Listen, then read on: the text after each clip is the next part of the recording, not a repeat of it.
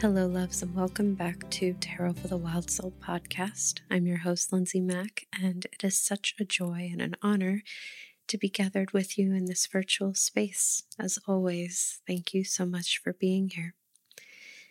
So, we are diving into the eights today, which I think is quite fitting since we looked to the fours a couple weeks ago. And you know, the eights at their root, at their core, are about transformation and emergence. Really, what it is to shift, to shed, to go into that cocoon and come out as a butterfly. Like, what is that alchemical process like? So much of that is contained in the eights, which are such unbelievably sacred um, hugely exciting, wonderful cards to form kind of deeper bonds with. And beyond that, I think uh, it's quite timely to talk about them since we are entering into, to put it mildly, a time of huge potential transformation in the coming month and especially next year. We're moving into the eclipse portal that will take us through November 30th all the way to December 14th. And then one week later, we'll be moving through the solstice and the Great Conjunction, both happening on December 21st.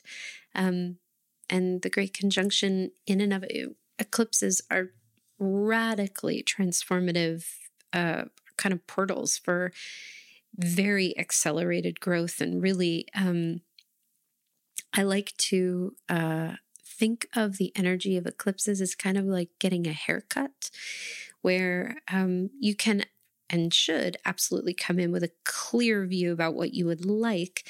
Um, but it's almost like putting yourself in the hands of a tremendously gifted and talented um, stylist who will uh, really has a vision for your hair that um, the best thing you can do with eclipse energies is kind of hang out and let your hair get cut and let whatever wants to fall away or whatever wants to come up while you're sort of in that chair to happen.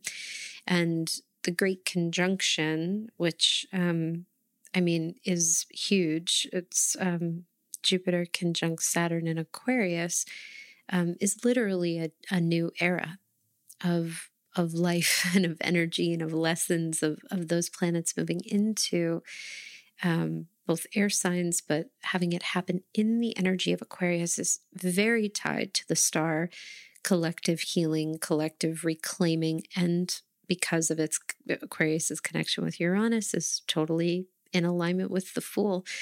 So we've got transformation, we got change happening in our faces across the board. Some of it um, over the next month will be about surrendering, allowing that transformation to unfold within us, really allowing that energy to guide us, to take us rather than trying to grip and control it. And also, absolutely doing our work and emphasizing our free will and our preferences and uh, what we're looking to bring forward and to reclaim in this next cycle. And when we look at the idea of, of supportive cards for the next month, and we're going to talk so much more about the eclipses, the eclipse portal, the great conjunction, about the solstice in a monthly medicine episode of the podcast that's coming either on um, Monday or Tuesday. Um, but also over the many subsequent episodes that we're going to cover in December. So we'll spend lots of time on that, on those themes then. We're just sort of touching on it now, but um, they're tremendous anchors for the times that are to come over the next um, several weeks and, you know, that we're really gearing up for in the next um, for the next year. This 2021 is a very, very big deal energetically, to put it mildly.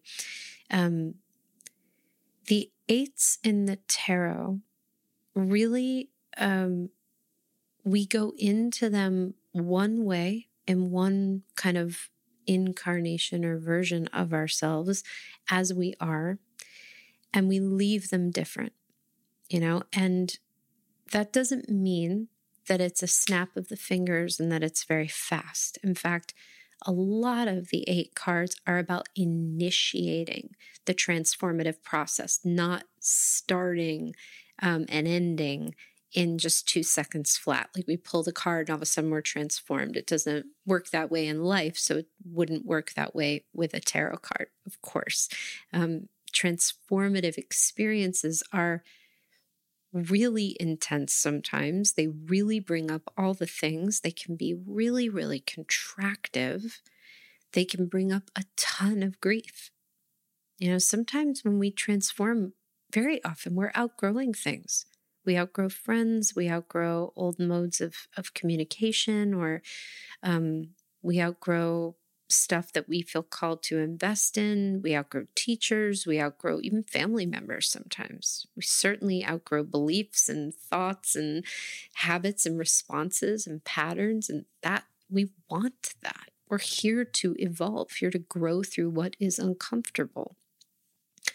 We also are always going through in this life experiences where we sort of, whether we know it or not, kind of enter into the cocoon and emerge as a butterfly or where we've been in the cocoon and all of a sudden we realize that we never even realized that we were. Sometimes we're just banging at the door thinking, what the hell's going on? Why can't the next thing in my life happen? And it can take a really long time to realize like we're in this bigger process of shedding and rebirthing, which again, I think to some seems like a kind of esoteric spiritual idea. And yet we see it reflected in nature all the time. And we have tricked ourselves into believing somehow that we are separate from that, which of course is not true. So, this isn't about magical transformation, quote unquote. This is not like a wave of a wand. This is not a snap of the finger. This is really um, transformation through experience, through hard work, and through the choices we make. You know, it can sometimes come in these realizations, but we have to choose to live out those realizations. We have to choose to bring inquiry to them. So it's about really, I think, transformation when it is um, kind of woven, interwoven with personal responsibility and um, critical thinking. You know, with with with a extra large dose of surrender and willingness in there for sure. Um, you know what what what happens? Why do we go into these cards kind of as we are and emerge different, changed, or transformed? Um, I believe that there are many reasons for that. Um, life, that's a really important life experience. And of course, we really have a card for every aspect of life experience. Um, sometimes even beyond our understanding at certain points. We can think, well, you know, this experience isn't reflected in the tarot. And then all of a sudden we can pull something that we never would have thought would have been connected to that, make these connections, which is why tarot really needs to be expressed, understood, utilized, and reclaimed by everybody. Because without everybody's insight, it can't really be the democratized tool that it is really meant to be. Um, but that's on another note. um, when we consider eight, one kind of unique thing about it is that, of course, the number eight, when you tip it on its side, is an infinity loop. And so that's really what we're talking about here. We're moving through a kind of a sacred alchemical process where there are these moments where we have these, again, realizations, these wake ups, these um, initiatory experiences or journeys where our eyes are opened. We have awareness, or we're choosing something differently, or we're seeing something differently for the first time. You know, this, again, really, what is it to transform, and how is that expressed or felt? Like, what's our relationship with transformation? Like, that can be a really powerful question to ask ourselves. Some of us, I think, um, have a perception. That's why I said it's not a magical kind of transformation. So we must have a perception of transformation, like if it's not ecstatic or external, or if everybody can't see it or recognize it, that we're somehow doing it wrong. when often it is a highly internal process. And it is only until the absolute last moments of the journey that the external changes begin to arise and present themselves. We can be on a journey with something for 10 years more before we start to step into a place where we're actually um, the external pieces of what we're so desiring are ready to come in. And I think that that's important to acknowledge and remember, not to say that somebody is going to have to be waiting a decade for something, but if you are, it doesn't necessarily mean that there's anything wrong. You may not like it, but that doesn't mean there's anything wrong with it. So the the eights are not fast transformations, although they are very powerful. So we'll kind of look at, at what that is. Um, because these are the eights, they have a connection with both strength and uh, justice because of both of those cards um, being mutable and moving, shifting back and forth from 8 to 11, depending on the deck that we're using. Um, and you know, strength, it, there's such a beautiful connection here, I think, with both strength and justice. And we can kind of lean into either major as this sort of larger mirror, this larger container that's holding the fullness of the invitation of the eights. That strength is always an invitation for us to touch into some part, something that feels big, overwhelming, maybe even frightening, confronting, just big, whether it be inside of ourselves or outside of us and to do so with an open heart. And not an open heart in a way that is um, without wisdom, without intelligence. Obviously, we don't want to totally bare all parts of us and open up all of our gates and doors when we're not fully, um, you know, we want to be as open as we can while also having the appropriate boundaries that are important for us at that given moment. But there's a process of transformation that happens in strength when we show up with an undefended heart. It shifts what we're showing up to. Other beings, even ourselves, can feel defense. They can feel armoring. They can feel the potential of attack. They can. And we can too. And that's why very often, if there's something within ourselves that feels really confronting to look at, it's when we actually show up to it with softness that something cracks open and we realize, oh my gosh, I've been so afraid of this thing. And I'm realizing it's just a part of me that's wanting love and attention and, and, and, or, or clarity from me or boundaries or, um, you know, some, some real, um, strong communication or whatever it is. And it certainly changes a lot of the time the dynamic of conversations, hard conversations, often with other people. You know, when the heart can be open and we can be angry, the heart can be open and we can be fierce. That can happen. Those things can happen simultaneously. So it's not about being like oh so soft and gentle. And yet there is a porousness that comes with this card. So we know right away from from reflecting on strength card that to move through the eights it's asking for us to show up soft willing with an open heart the eights bring up a lot more stuff than we i think give them credit for in a very general way um, which we'll talk about when we get to them but um, justice as a kind of a flat kind of the, the baseline of the justice card invites us to be awake to what is. Very often, as human beings, we're here, we're there, we're wanting to be outside of where we are. We have a belief that things should be different than how they are. And by the way, that belief is not always wrong. But justice always says to us whether it's about a larger issue of inequity, of injustice, or whether it is a, a personal experience where we're just feeling like, I want things to be different than how they are, and that could be anything. Um, however, that's being experienced, justice is ruled by Libra. We're starting with balanced scales. It says, Can you be here right now, awake to what is? Can you drop into the reality, whether you like it or not, you're in this, whether it's right or wrong, this is happening. And it's only when we can acknowledge what is, not what we like, not what we wish, not what we believe, not what should be. We can hold all those things. Justice asks us, actually, I think, to hold both both the dream and the vision and the absoluteness of what we 100% know is equitable, is just, while also acknowledging in order to get there, I have to start with what's here. Starting with what's here opens us.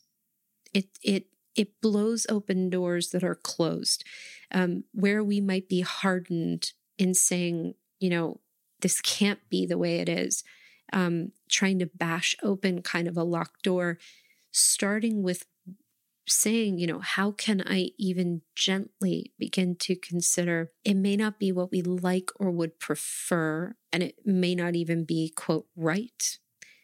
But if we can start with what is, if we can open our eyes to the reality of what's going on, it is only then that we will truly be free and available to make changes. We can't really make changes unless we know and understand what's here we'll be ill informed. We won't really be able to listen. So it, it can't happen unless reality is acknowledged and honored. And that is a huge part of the transformative process. Being with what is and touching into it with curiosity, with an open heart. There is so much emotional processing that comes up in justice for so many people. Even to, to speak of like, there's a reason a lot of the time people cannot acknowledge reality. It's because it, for some folks, it's too painful to bear for some time. For some folks, it so shatters their worldview that their defenses get so high that they can't for a time see it. When justice comes, it does say you are capable, you can, maybe even just a little bit, touch into what is here, what wants to be acknowledged and honored.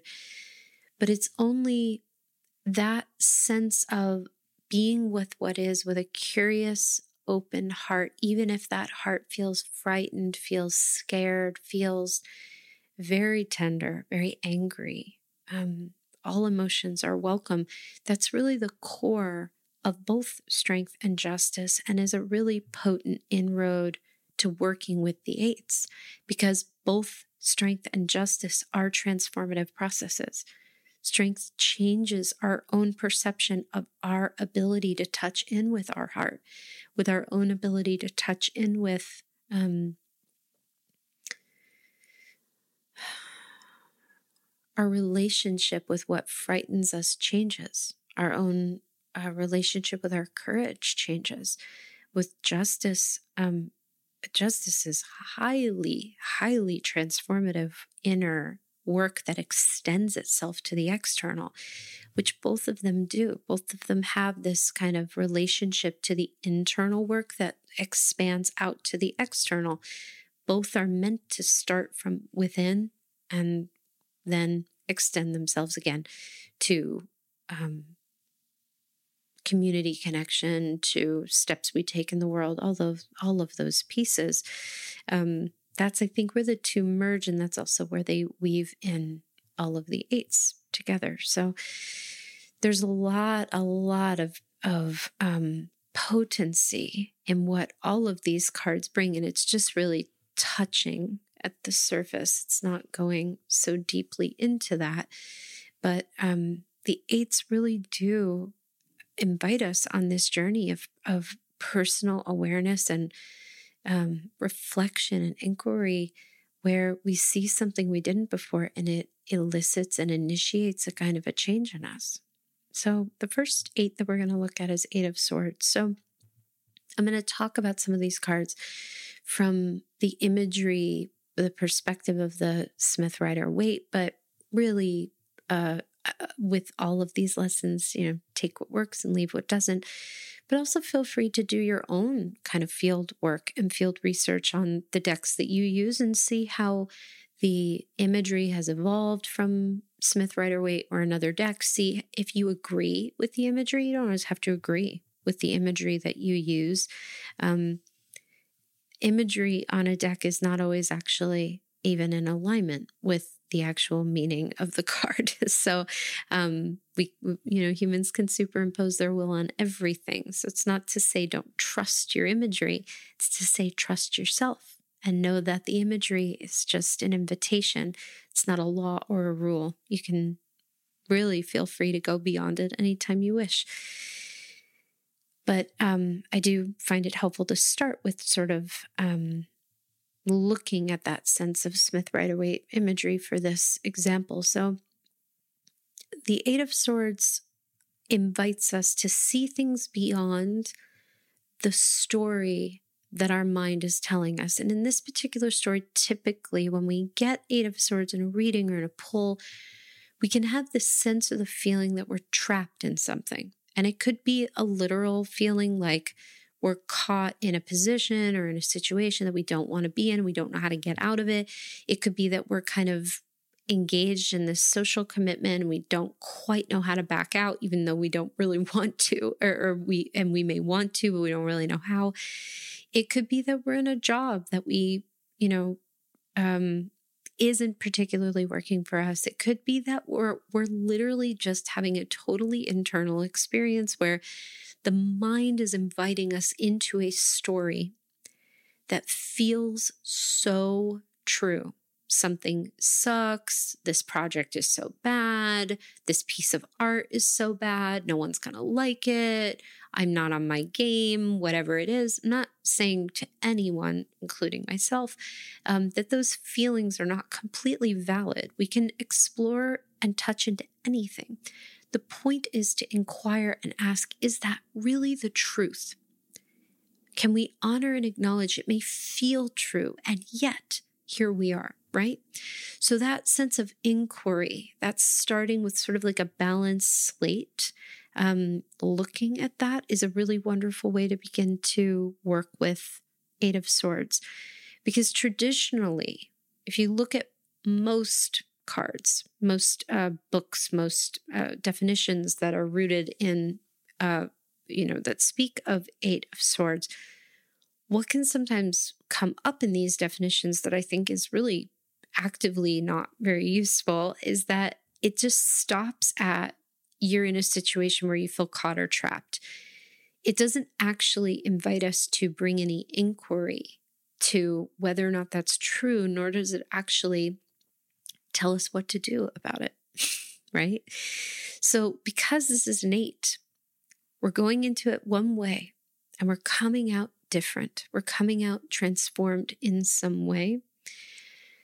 So, the key with Eight of Swords, and we can see this is actually in the imagery in the Smith Rider Waite if you look closely at it, that in that image, we have a blindfolded person that person is also bound, their arms are bound, and eight swords are sort of encircling this person from behind. So it looks, for all intents and purposes, like this person is totally trapped, has is is stuck, is caught. And there's even something that I find I've always found very interesting, which is that on the ground near this person's feet, there's kind of water coming in. So it almost looks like the tide is rising a little bit. It's a very subtle detail, but to me, when I've looked at that card, it's always added kind of a um, like a little element of of panic and of potential danger even like i've got to get out of this now it adds this sense of real desperation sometimes to this energy what this card invites us to look at though is how the mind immediately goes to well, I'm blindfolded and I'm bound, and there are swords all around me, and I cannot get out. And yet, the feet are not bound. This person can walk, and there are no swords that are actually in front of their body, which means that even though they can't see, even though they are not, their arms are not free, they can actually walk away at any time, at any time that they wish to. So, the invitation, the truth of the Eight of Swords. Now, this doesn't mean that it's always true in every life situation, that we can just walk away from anything. Very often, where situations can arise that are enormously complicated. Um, But where this card is concerned in the situations that it can arise in, it's an invitation to consider are we actually trapped? Or do we just believe that we're trapped? Is there actually an open window here that we can open when we're trying to smash down a locked door? Are we trying so hard to figure out how to get this blindfold off with bound hands when we could actually just walk? You know, in and move our body in a way that might even loosen those bindings.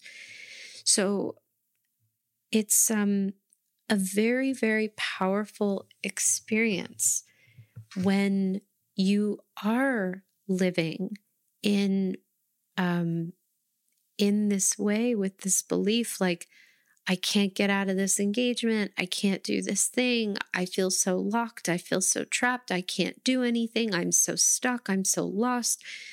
And if we pull Eight of Swords, very often it's an invitation that lets us know, sweetheart, you are so much less stuck, caught, and trapped than you, you, you feel that way. But the truth is that you're totally free. And the truth is that the birdcage door is open. You can fly out anytime that you want to, anytime. And that is often the case in circumstances like this, where we can think, like, oh, this thing just is so bad. It's not right. It doesn't feel good. And sometimes those feelings are really, really important to acknowledge and honor. And other times it's the mind getting really, really threatened and really scared of us expanding in any way and wanting to pull us into doubt to just help us be in that sense of safety and of stuckness, um, quote unquote safety, and of fear and of contraction. The transformation that can happen in Eight of Swords is enormous because we can actually feel, we actually have the capacity to feel and groove a new neural pathway that helps us to look when we feel stuck, caught, lost, like, ugh, I can't do this thing. I'm not in the right frame of mind for it, whatever it is. It can actually help us to groove new neural pathways that help us look for the unlocked window instead of wasting our energy breaking down the door. That very often, spirit or our soul or some part of our knowing, that sort of second channel that we all have, is saying, just take one step in this direction and it will really loosen up all of these things. Why not just finish this piece of art? Or why not just write for the next hour, whether or not you think it's good or not? or record a podcast that your brain might be telling you is not good enough. And just as a practice, say who I am and where I am is good enough. And it could also be that if we feel like, for example, we have maybe an engagement or an obligation that felt like the right thing now does not, we can tune in with ourselves and say, what is in highest and best for me here? What can I say? And it might be that we have the opportunity to do something so totally scary, but so transformative and courageous. And maybe say to someone, I'm so sorry to do this, but this doesn't actually work for me anymore, or I won't be available for this. And I can't tell you how sorry I am. Um, whatever it is, it's even if the person gets so upset with you and you're potentially holding space for their feelings, it doesn't necessarily mean that it was the wrong thing to do. It's an opportunity for us to see we're not our thinking.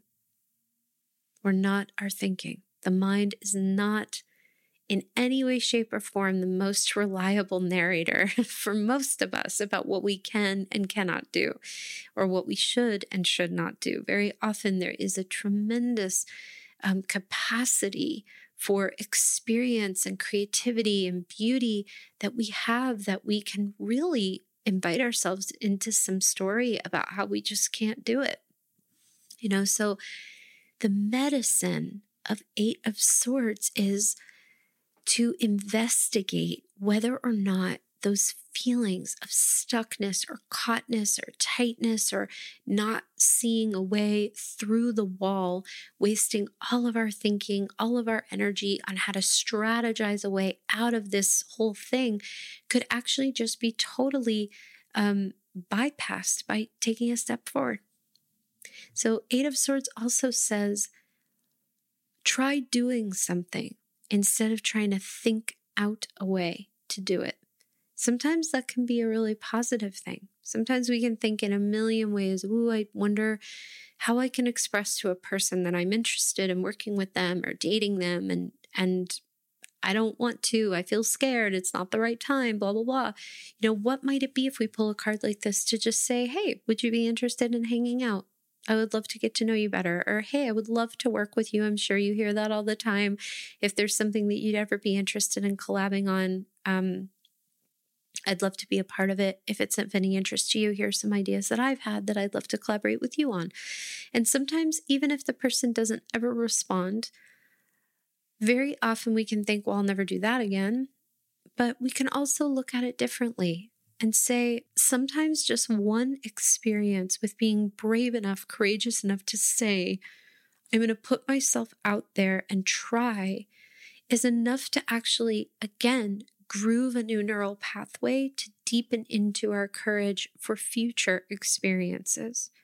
So it makes us more solution oriented. It makes us more, this card can really help with that. It can also help with us not, you know, not collapsing into giving up. It can be a very, very radical approach to saying, I am unavailable to be told by my mind or, you know, to believe the, the story or the invitation that there's no way out of this situation. Um, I'm willing to consider that there might be a solution that I've never even thought of before that might be right there for me. I'm just not looking in the direction that it might be in. I might be looking in a harder direction. I might be looking to say, I've got to bust down this locked door when something might be open. You know, what is it to actually? I mean, really, the most radical thing about Eight of Swords is that it posits um, a world or an option in which the more easeful way is actually um, the way that really provides the solution or the freedom that we're looking for. And we tend to not look at for the most easeful way out of things. We tend to really overcomplicate things. We tend to really say, oh, I don't want to drift out of this like bubble of comfort that I'm in. So the transformation that occurs in this card is huge. It requires our courage, it requires our integrity, it requires our willingness of spirit to work through the stories of the mind and move into a space of openness and of willingness to say, I'm willing to consider this could be a lot easier than I'm believing. And whenever we pull Eight of Swords, it is wise to at least put that intention out there, even if it's not necessarily, quote, easier. There could be other options, other roadmaps, other, other pathways forward we're not even seeing. And just by saying, I'm willing to open to a different way of looking at this, it can shift the energy profoundly. That can really, I mean, this is the card that can ultimately, like, that ultimately shifts the dial on our work with the swords, period.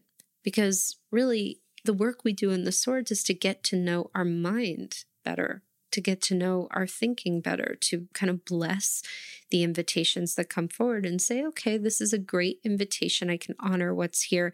And I also know that, again, I'm not my thinking, that thoughts are not necessarily true.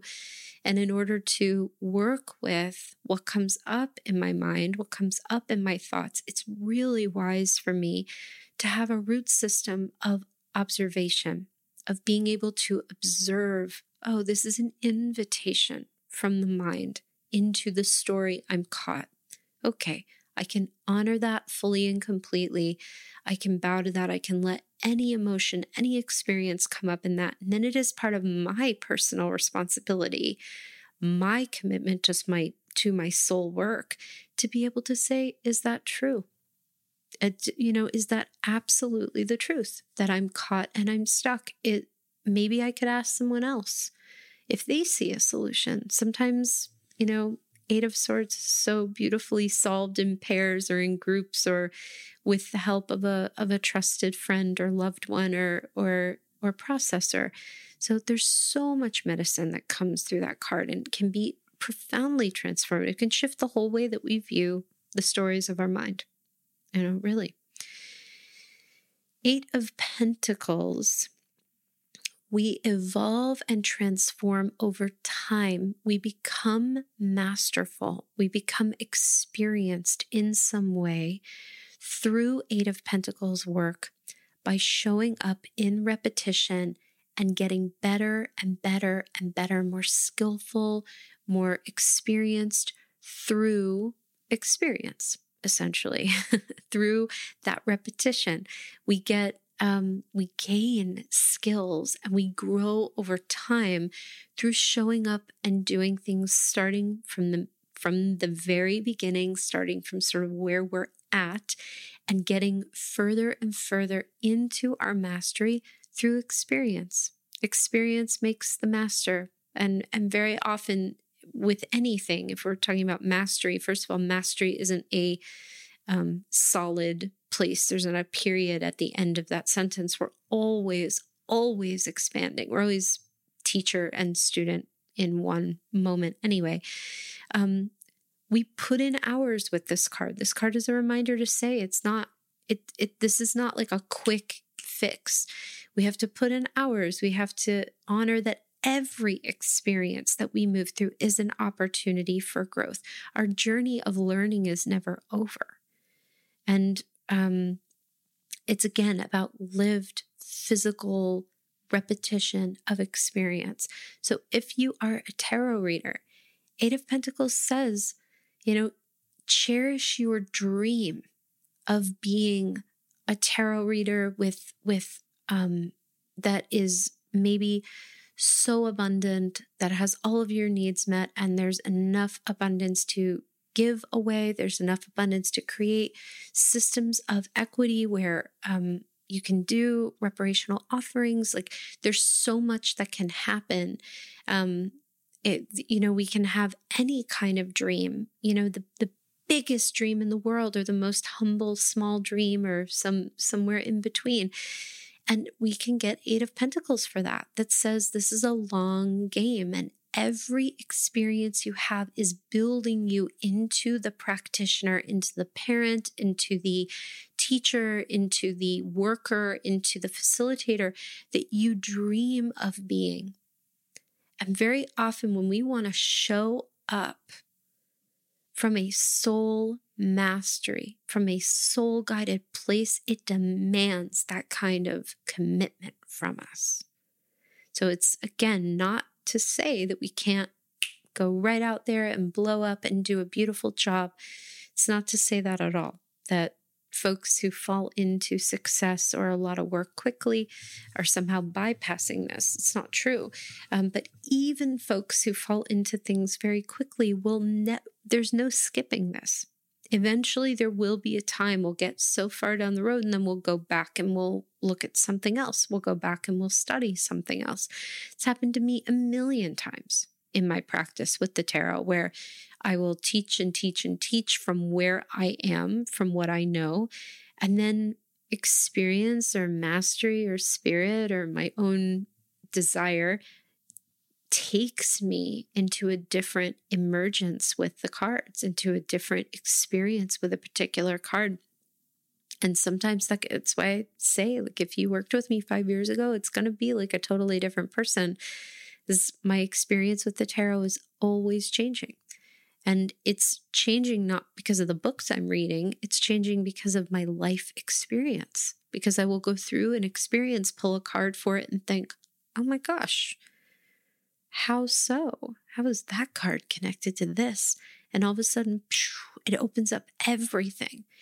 And so I can look back on my work with the tarot, and there are many, many imperfect pentacles along the way with um, certain cards where I started with a with a belief or a story, or even with someone else's definition, where I thought like, "Whoa, that really tracks with me."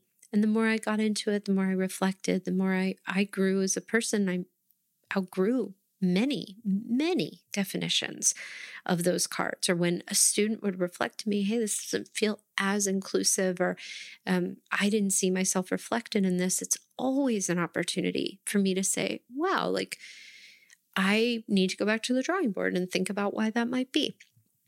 So, um, yeah, there's always amazing, and we all have those things in our lives that we're like, one, two pentacles in and they look really rudimentary, and where we have thousands of pentacles that uh, now at this point are so beautifully intricate and carved, where it's almost nothing for us to create those pentacles. And yet it brings us deeper and deeper into our mastery in some way. And I think Eight of Pentacles kind of redefines mastery, but um, and taking it out of this kind of hierarchical place and moving it into a place of, um, you know, just constantly evolving in our learning and our understanding of things.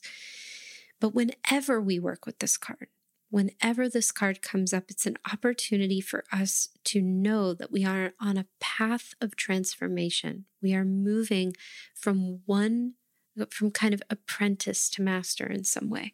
And that that experience that just kind of time with our nose in the books with our kind of working hard over time and again putting in the hours so to speak um, is one of the best ways for us to actually learn something with our hands with our heart with our eyes with our with our body you know to to actually have enough time so that something that we feel a bit clumsy with can actually get just so um, easeful, so much more graceful.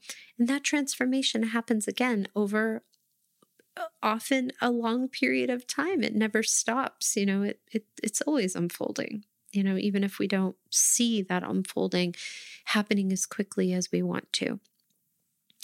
Um, with Eight of Wands, this card is very interesting because, um, and I've even um, explored it in this way, but very often when we look at this card, um, I've explored this card as uh, kind of describing like a package that's en route to us, like something's coming, um, something's on its way energetically.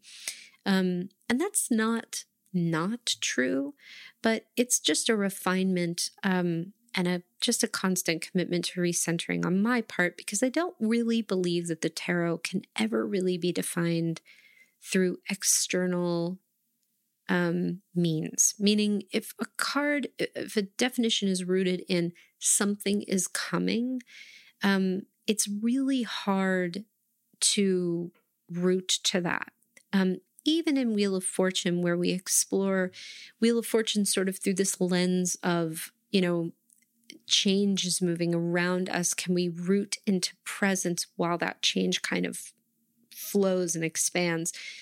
We're not attaching to any kind of external change. We're always changing.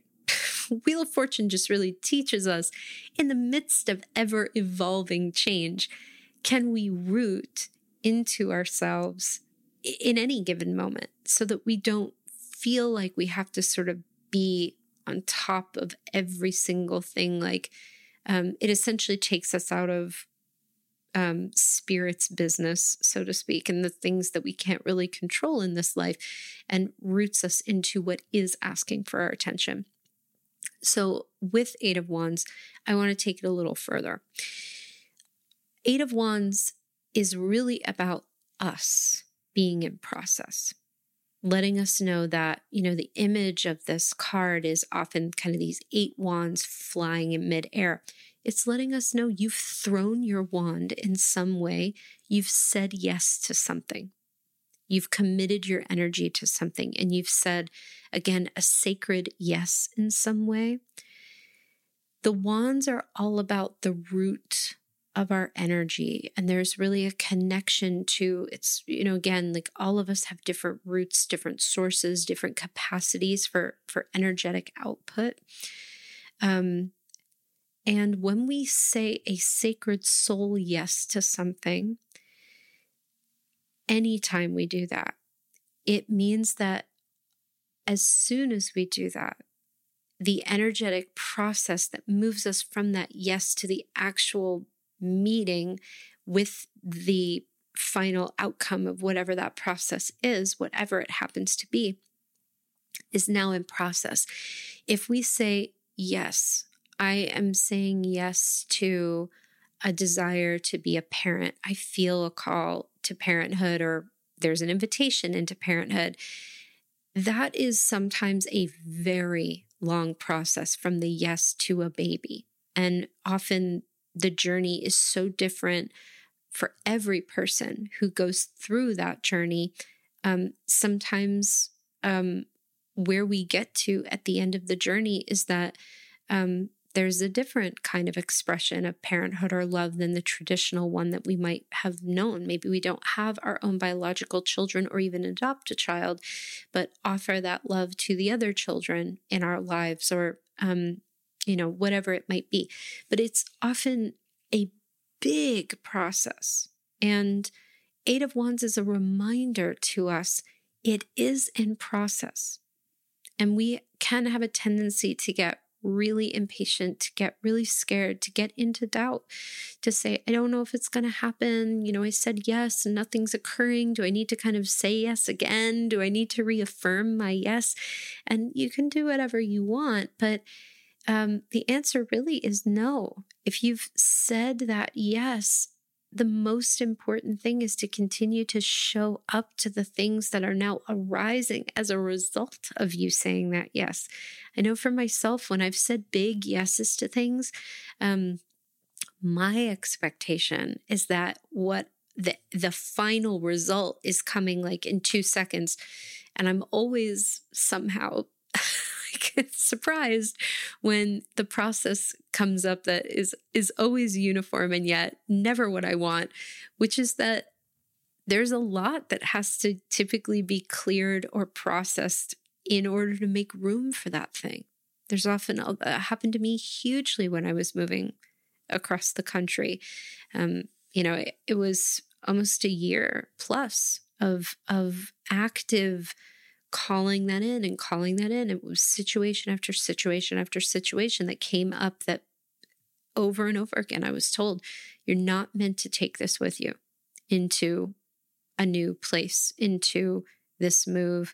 And there were many things, both kind of emotionally, energetically, physically, literally, that had to be cleared in order to make room for that. So, Eight of Wands is really a transformative process over time. It takes time to build from an internal yes to an external result. So, this card again is not fast, but the process has absolutely begun. And from here, we will begin and continue to lean into that crucial inner transformative work in order to be ready to actually harvest and reap and, and love on all of those seeds that we've sown once they're ready to be harvested. And we'll emerge with an awareness of how a yes can spiral out over sometimes years or bloom within us. Um, how it's not really a linear path from that deep soul, yes, that deep desire to whatever it is that we're working or building to. And from there, we can um, really lean into that yes and the journey that unfolds. You know, sometimes what we say yes to brings us into a journey that's so different from where we start. Um, you know, we can have a desire to move um, somewhere and we can have a really clear vision of where we want to go, and somewhere else can call us forward. And we can think, uh, I don't want to go there. like, I've never even thought of that. But if we feel yes to, like, we moved to Portland, we both of us, my husband and I, kept hearing Portland. We had never even been when we started to hear about Portland. We didn't know anything about it at all. We didn't know about the neighborhoods. We didn't know, I mean, we really didn't know anything. Um, but we kept hearing, and we really just wound up lucking out so beautifully with the house that we're renting. And, but it was so unexpected. We wanted to go other places out west. So, again, sometimes things change along that journey, but the process of transformation is in is in motion. And Eight of Wands really invites us to kind of rest in that deeper journey and um, bow to what is here, what really wants our attention in that way. And finally, we have Eight of Cups, which is just such a big, beautiful, important, powerful energy. Um, the invitation of Eight of Cups, when we get this card, it asks us to walk away from something that um, we have typically put time and love and effort and energy into that served us, that was so important, and now no longer does. Now no longer does in quite the way that it did. And now we are invited to leave those cups behind in order to make room for what really wants to be birthed through us next. Sometimes this is not about a physical, typical letting go. Sometimes this is about the way in which we've been doing something. We need to, you know, there's an Eight of Cups energy that comes in and basically says, hey, the way in which you've been doing this has worked up until now, even if it sort of hasn't. Um, it's gotten you to here, but you're ready for something different. Typically, you're ready for something a little bit better, a little more easeful, a little bit more graceful, maybe something way more supportive. Maybe it's time to not have your work or creative process be so, um, I know mine can just be so um, torturous sometimes because of my own stuff, you know, with not trusting spirit, with wanting things to go faster than they are. You know, I'm a person.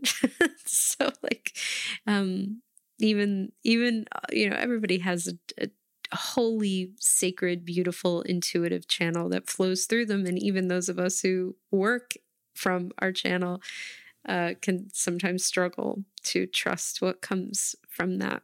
And I always want to normalize that sort of humanness. We are in a human body having a human experience with these immensely sacred channels, and it can get a bit messy from time to time.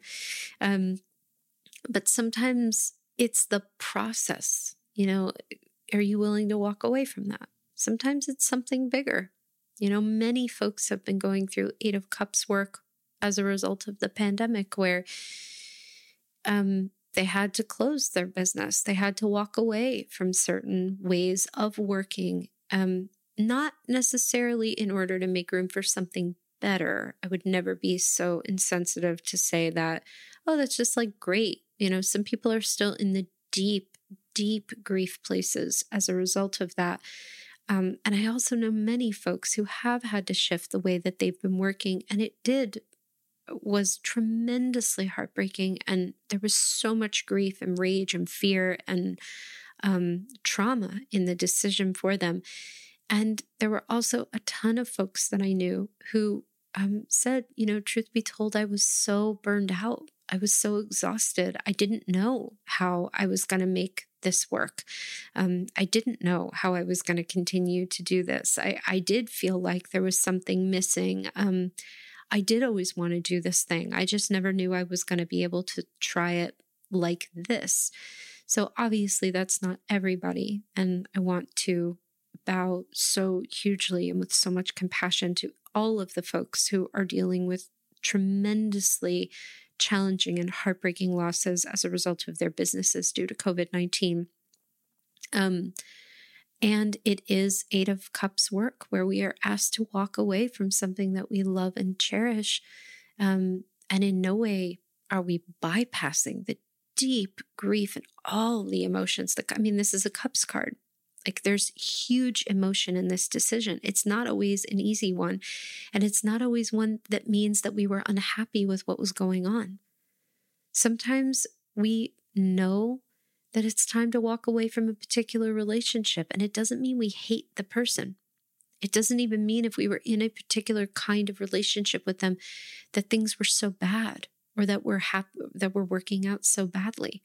It can sometimes mean that we've outgrown them. It can sometimes mean that life is moving us in a different direction. It can sometimes mean that our our values, our our desires no longer align. They did, now they don't. So this card really speaks of outgrowing and holds a big, big space for the process that does come up for, I think, everybody in this card. This card holds a space of this or better always. You know, walking away from something for the hope of something that feels more aligned. But it doesn't mean that we have to feel that way. It doesn't mean that we have to just all of a sudden say, oh, yeah, this is like great. Sometimes this walking away can be enormously painful, so challenging. But if we can hold a space for the possibility that this is not a total um, end to everything that this has been, but a new beginning, if we can hold both, um, it just further deepens us into really what I think is at the essence of the cups, which is a both and experience that we can hold with so much tenderness and so much compassion our feelings about things, our emotions, our preferences, that we don't maybe want to walk away or we didn't want to walk away as we did. Um, and yet it's here. You know, what, what does that look like for us? What does that mean?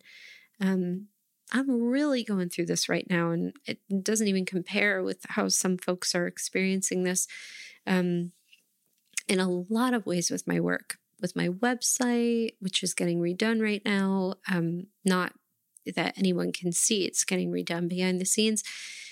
I, Tarot for the Wild Soul is so completely, my course is so totally in a transformative process of her own. And I don't know really what she wants to be yet, which is like just a part of the work and honoring that my offerings really do have a life of their own.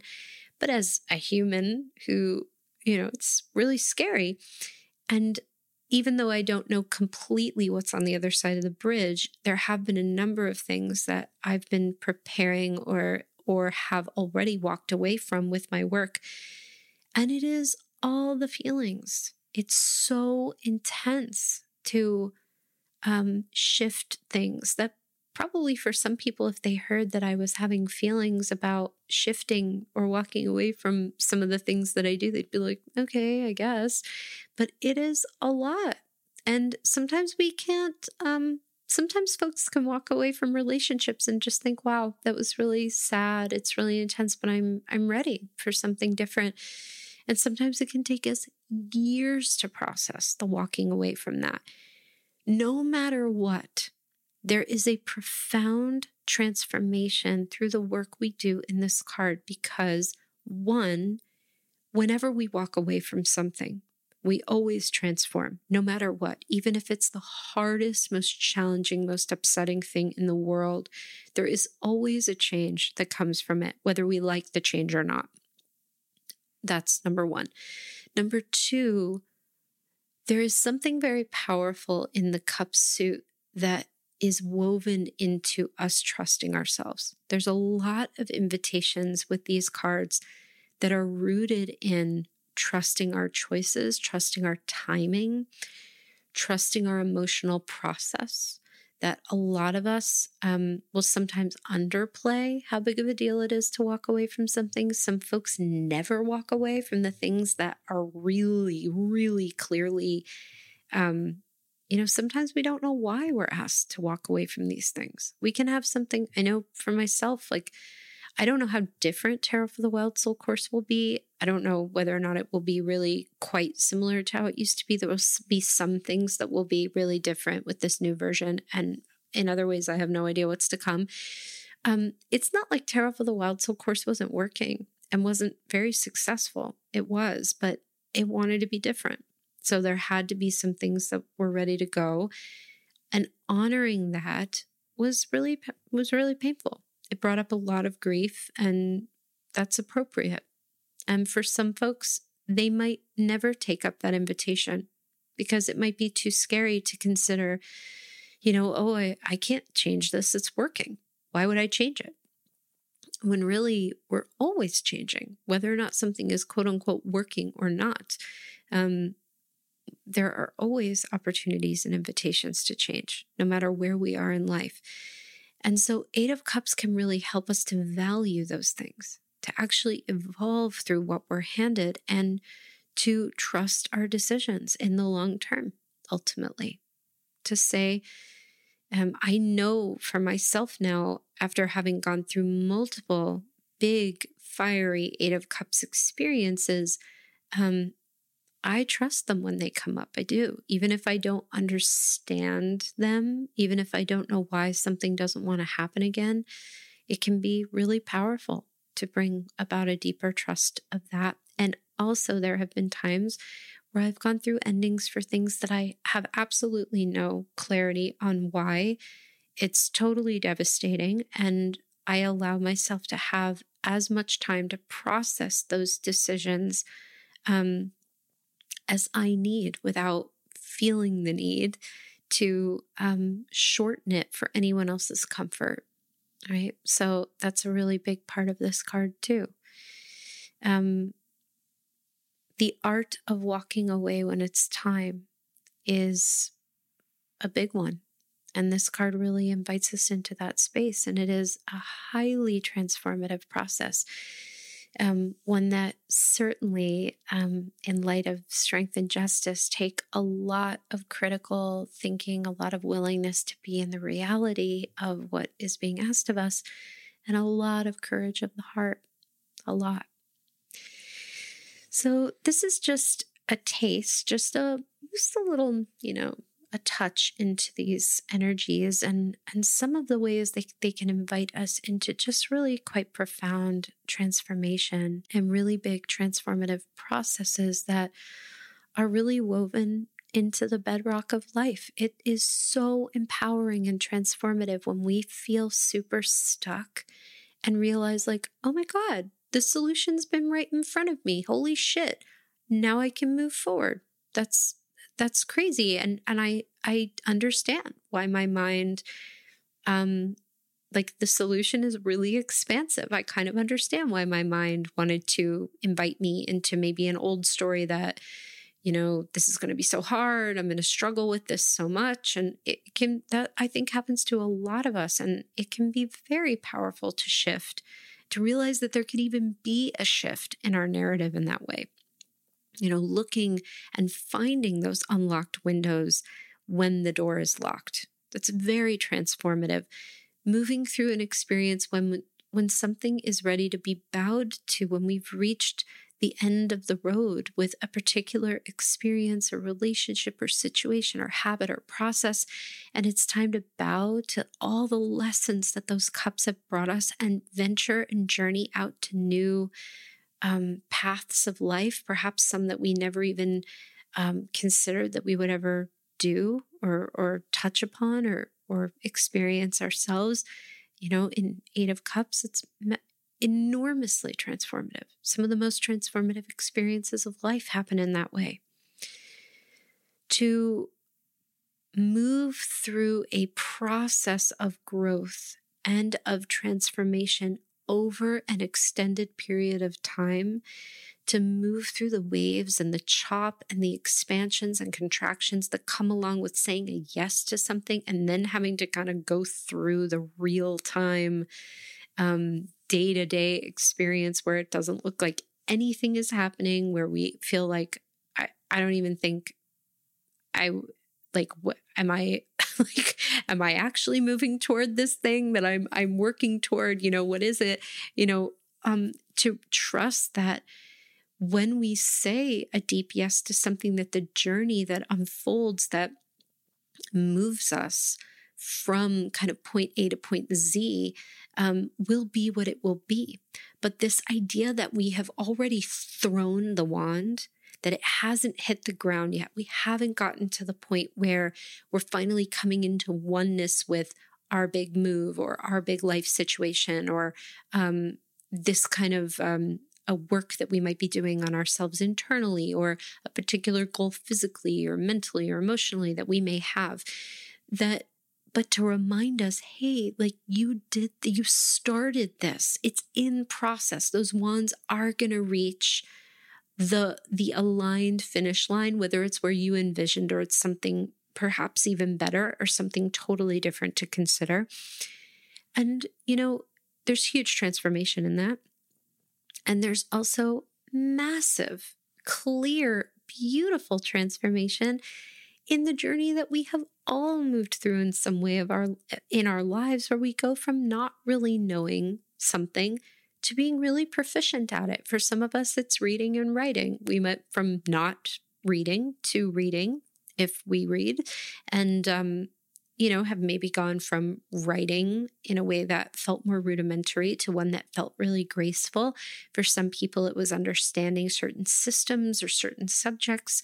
Um, for some folks, it's um, it's a style of movement or it's a particular uh, way of being. It can be also building muscle, whether emotionally or physically or otherwise or spiritually. Um, it can be tarot work, it can be anything. You know, if we set out to gain knowledge or experience in any area, um, Eight of Pentacles says keep at it. You know, it's a pentacle card it's earth it's it's its own kind of root you know it's it's um if you're tending to something in the garden and you're planting the seed it can take a while for that to really become a sturdy fruit bearing tree you know, can you keep at it? Because the more you do, the more you're going to learn along the way, even if it's not directly where you want to go, even if the journey isn't a linear process. And that really is um, transformation in general. It's not linear. And sometimes in the process of transformation, our original yes, our original goal, or where we imagine that we'd be changes radically from just being in the process. It's just a part of life.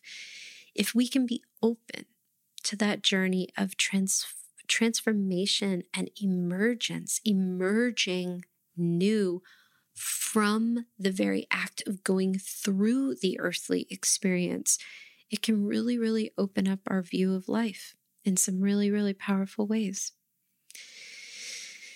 Well, thank you for listening to this, Wild Souls. Um, it's always such a pleasure. I will be back in just a few days with um, December's monthly medicine. And we're going to be doing some regular episodes of the podcast. Keep an eye out. The threshold is coming back for 2020, which is a huge, energetic, intuitive deep dive into the medicine of 2021. Hierophant, five year, major good stuff happening. Um, there's going to be like a full announcement about that on Monday or Tuesday, whenever that podcast episode comes out. And yeah, yeah, so thank you so much for being here, Wild Souls. It's such an honor to, uh, again, get to gather with you in this way. And until we meet again in just a few days, please take care of yourselves. Thank you so much for listening to Tarot for the Wild Soul. This podcast was edited by Chase Voorhees the podcast art is by Chelsea Iris Granger, and it is hosted by me, Lindsay Mack. For more about the podcast, visit wildsoulpodcast.com or follow us on Instagram at Tarot for the Wild Soul. For more about me and my work, please visit lindsaymack.com. To support Tarot for the Wild Soul, please consider subscribing to the podcast on iTunes and leaving us a five star review. It helps people find us, and it is greatly, greatly appreciated. Thank you so much for being here.